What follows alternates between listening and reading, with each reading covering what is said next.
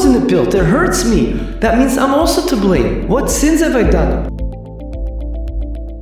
Wherever you get your podcasts from, or our own website, prismoftorah.com. This is the Prism of Torah with Rabbi Saf Aaron Prisman. Shalom Uvrocha. As we have approached and started the tkufa of the nine days, we know the halachas pertaining to mourning are becoming more and more extreme, and the climax will be as we reach Tisha B'Av, where we have to fast, can't even wash our hands properly, etc., etc. What I want to share with you is two ideas. The first one, which I want to briefly discuss, is Chazal tell us look carefully, the Meiri speaks it out in the Pele Yoetz, that aside from the dry halachas of mourning that we do on Tisha B'Av, the most important thing is to feel the pain and sorrow of the destruction of the Beis Hamikdash. And that's what it says. Whoever feels the pain and sorrow, he'll also be part of the Simcha when the Beis Hamikdash will be constructed. And the question is, first question I want to deal with is why is it that in Dafka that Nakuda is so hard for us to do? And especially in our generation. Why is it so difficult for us to do? And I would like to suggest that the reason for that is because we don't really understand and we cannot so much relate to what it meant to have a life with Beis Hamikdash. It was a totally different era. When Beis Hamikdash was around, everything was different. And how can we live up to that idea, to that understanding in our hearts, not only in our minds?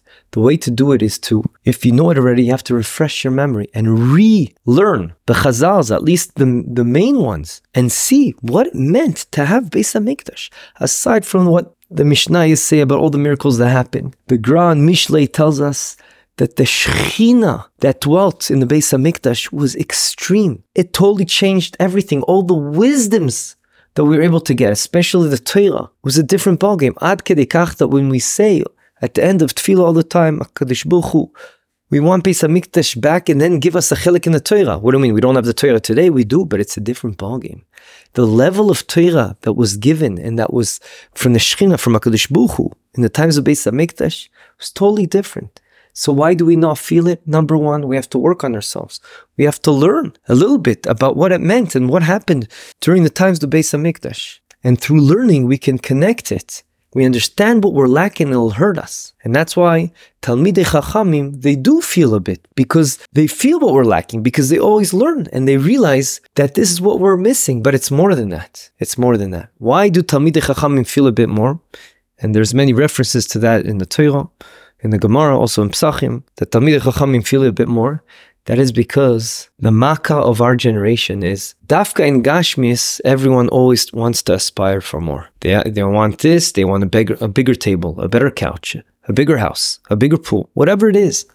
That's what unfortunately the Western culture affects us, and that is our generation today. But what we need to do is dafka and Gashmis, be happy with what you have. Don't always want more. Where do you, yes, want to always want more? In Ruchnis. Ruchnis is when we should aspire for more. And that is what the Mesilas Yesharim says. Shleimus is the most important thing. A person doesn't have shleimus and ruchnius. That is pain. And if we felt that pain, then we would feel the pain of the lack of Beis Hamikdash. Because through the Beis Hamikdash, a person was able to reach a lot of higher heights in spirituality and ruchnius. And hence, if we felt that, we need the Beis Hamikdash. But that has to come also from having, putting the bar higher up and not just saying, okay, everyone around me doesn't care so much. I also don't care so much. So I have kviyus for the Torah. I learn a bit every day. I work on myself a little bit. That's it. I'll take one halacha to be better this year, and that's it. No, we have to aspire for way more. And only once we aspire for way more, we will realize that what's making it so hard for us to reach those levels is the lack of the Beis Hamikdash. Because when the Shekhinah was around, everything was different. There's a lot to talk about this, but I want to move on to the next point, and I'll just summarize it through the story that is brought down. Aveliyahu Lopian brings it in his Sefer Lev Eliyahu, which is brought down from the Sefer Torah Sa'oilo La'aramo, about the famous, I don't know how famous it is, a story that the biggest philosopher at the time, Apalton, went together with Nebuchadnezzar after the Churban Beis Hamikdash, and he went to Harabait, and he saw Yirmiyahu crying, crying to an extreme. Couldn't even catch his breath. And he asks, You are the wise person, the Jewish people? I have two questions for you. Question number one, why are you crying? It's only sticks and stones. Question number two, that's it. Beis Hamikdash was destroyed now. What's the point of crying about it? So Yirmiyahu said to him, You're one of the you're the biggest philosopher out there. Surely you still have some questions you don't have answered. Why don't you try them on me? So he said, Of course I have questions that are not answered, but I don't think anyone in the world can answer me.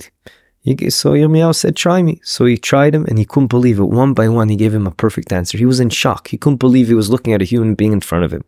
And Yirmiyahu looked at him and said to him, You should know, it's only because of these sticks and stones that I was able to answer you. And by the way, regarding your second question, why am I crying about something that was destroyed? You're not going to be able to understand the answer, so I'm not even going to tell you. This summarizes everything. The first answer he told him that I was able to answer that only because of these sticks and stones, because it's through the Shekhinah, the divine presence that was with a great intensity upon Klal Yisrael that we were able to reach very high levels in spirituality. And that's what life is all about. Answer number two, he said, you don't understand what that is. To be able to, through the Shekhinah, connect HaKadosh Baruch Hu and become on a higher spiritual level. But I think behind the second answer that he told him you won't be able to understand, I think it's related to the next topic I want to raise. And that will answer the following question, which is similar to what the philosopher asked Yirmiyahu. And that is, the Shla Kadosh asked it as well. And he says, how can it be? What's the point of feeling pain and sorrow about the past? What's that going to help? That's something they're going to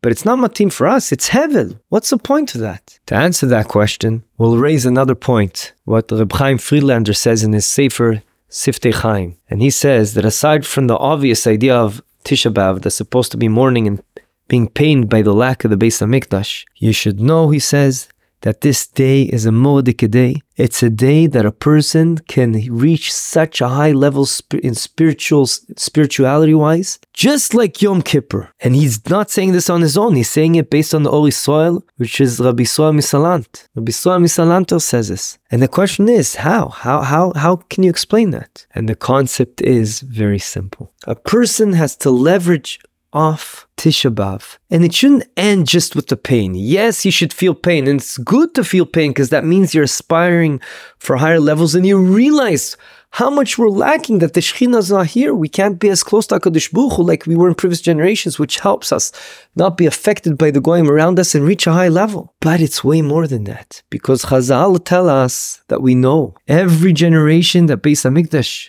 or every year that the Beis Hamikdash wasn't rebuilt, it means that it would have been destructed in that year as well. The Beis Halevi goes in Lamdas to explain because for HaKadosh Baruch Hu, taking something away, maybe for a human person, it's way harder to take something away after they gave it to you. But not to give you in the first place is not as hard. For HaKadosh Baruch it's all the same. You deserve, you'll have it. You don't deserve, you'll take it away. So it's the same thing, giving and taking away, or just not giving. So the fact that HaKadosh Baruch didn't give us Beis HaMikdash in our generation, it means we're guilty as charged, just like the previous generations, if not more, for the fact that the Beis HaMikdash wasn't reconstructed in our times. And therefore, everyone has to do cheshbon nefesh in this day. Why wasn't it built? It hurts me. That means I'm also to blame. What sins have I done? A person has to leverage off of Tisha B'Av. It should be a wake up call to do tshuva. What are the chataim we did? In fact, the Rambam says this in a general sense in Hilchas Avelus, Perik Yud Gimel Halacha Yud Beis, that Ikar Avoidas HaAvelus is this idea that a person is achzari. He's a cruel person if something happens to someone close to him or someone passes away and it doesn't change him and he doesn't come closer to HaKadosh Baruch and do cheshbon nefesh and rectify his sins. That's the name of the game. And that's what we need to do also on Tisha B'Av. We should also do cheshbon nefesh and if we do cheshbon nefesh, it's very similar to Yom Kippur, that we try to work on ourselves and say, that's it, from now on it change. And through us changing, we'll bring us ourselves and Klal Yisrael one step closer to the Binyan Beis HaMikdash, And that's the name of the game. And if you do that, indeed, there is a very strong comparison to Yom Kippur. And I saw B'Shem Rabbi Cheskel, Zatzal, in Cheskel Levenstein, that a person that does this properly and is, doesn't only feel the pain but also tries to work on themselves and become better, he's actually being an active part in the Binyan Beis Hamikdash because that's how we get closer to the new Beis Hamikdash that will be built. Because that is part of the tikkun. When everyone works on his midot and tries to become a better person, he will he himself will be part of Binyan Beis Hamikdash. And that is actually mefush what the Shla says in Maseches Tainis, that al yedei ha'avelus al churban abayis hu osek bebinyan abayis. And that's exactly how we can leverage off of Tisha B'Av from a morning in the Beis Hamikdash to already having our step into the door being part of the Binyan Beis Hamikdash. Before I end with the story that will bring out this point, a mashal, not a story, I just want us to summarize. There's two points of here. First of all, a person should work, and that's why I'm trying to send this a week before Tisha B'Av, to learn a little bit about what times were like when there was a Beis Hamikdash. What miracles happened?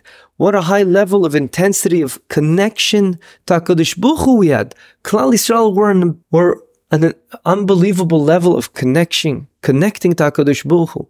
And that helped them reach high levels in spirituality. To feel that pain, you have to have she'ifas. You have to want to reach high level. If you're happy with what you have, your big house and your pool and whatever it is you have, and that's all you care about, then you're not going to get there. But if a person feels it's not the same, things could be like they were once upon a time, you feel the pain. You realize what it was then, and you realize that that is a stumbling block from a person reaching even higher spiritual heights. That indeed will bring you tears to your eyes and pain in your heart. And through that pain, we leverage off to the second point we made, which is that we realize that we're also to blame because the fact that Beis Hamikdash wasn't created in our times, that means we're just as to blame.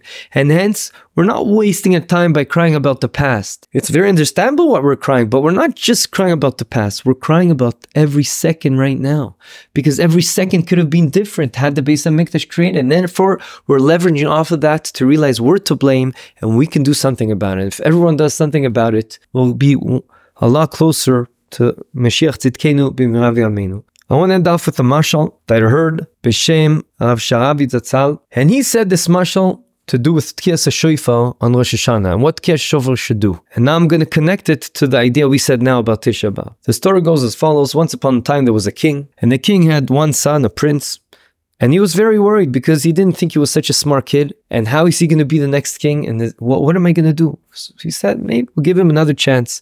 We'll send him to the nearby marketplace over here. He gave him two big bags, bags of money and he, two, two bodyguards so that no one will steal the money from him. And he says, just buy something you think will be good and we can make money out of it. You choose whatever. So he went. And as he approaches the marketplace, suddenly he sees in the background a big fire. He sees a person running up to this tall tower taking a horn, it looked like a shofar, and he started blowing, and suddenly he sees that the fire was gone in the background. He couldn't believe it. Obviously, what happened was that shofar acted as an alarm clock, an alarm, not an alarm clock, an alarm, and that alarm alarmed all the people, and they ran, and each one brought a bucket of water until they got rid of the fire. But this person didn't chop that; he didn't realize that, so he ran up with his bodyguards to the tower and he said, "Excuse me, sir, uh, how much? How much are you willing to sell that incredible piece you have there?" He goes, "What do you mean this this this trumpet shofar thing?" He goes, "Yeah." He says, before he answered, the guy in the tower hopped and realized what's happening here, and he said, "Well, how much do you have?" So he showed him the two big bags. He goes, I'll tell you the truth. This is something very special. I'm willing to sell it to you. Really, the market pl- price for this is double what you have here, but I'm willing for you to give it for this this amount. He was so excited. He thought he got the best mitzvah ever. He jumps on this, gives, gives him the money, takes the shofar, runs back to his father, the king, can't wait to show him. And the king says, No, no, what do you have to show to us? And he shows him the shofar and he says, You don't know, this is unbelievable. Get why is it so unbelievable? He goes, Tell tell people to make a fire. So he calls two servants to make a fire. They make a fire and he starts blowing the shofar. Nothing's happening. Meanwhile, the king hops and realizes what's what's what's what has happened, and he tells him, "You fool! Don't you realize the shofar is not what get rid of the gets rid of the fire. The shofar alarms the people to work and use the water to get rid of the fire. So Rav Zatzal used it as a mashal to say on we can't just think that the shofar does the work for us. The shofar awakens us to do tshuva. Just like it awakened those people to put water on the fire, it should awaken us up to have tears. And the tears in our eyes that'll come down, that'll be like the water to get rid of the fire.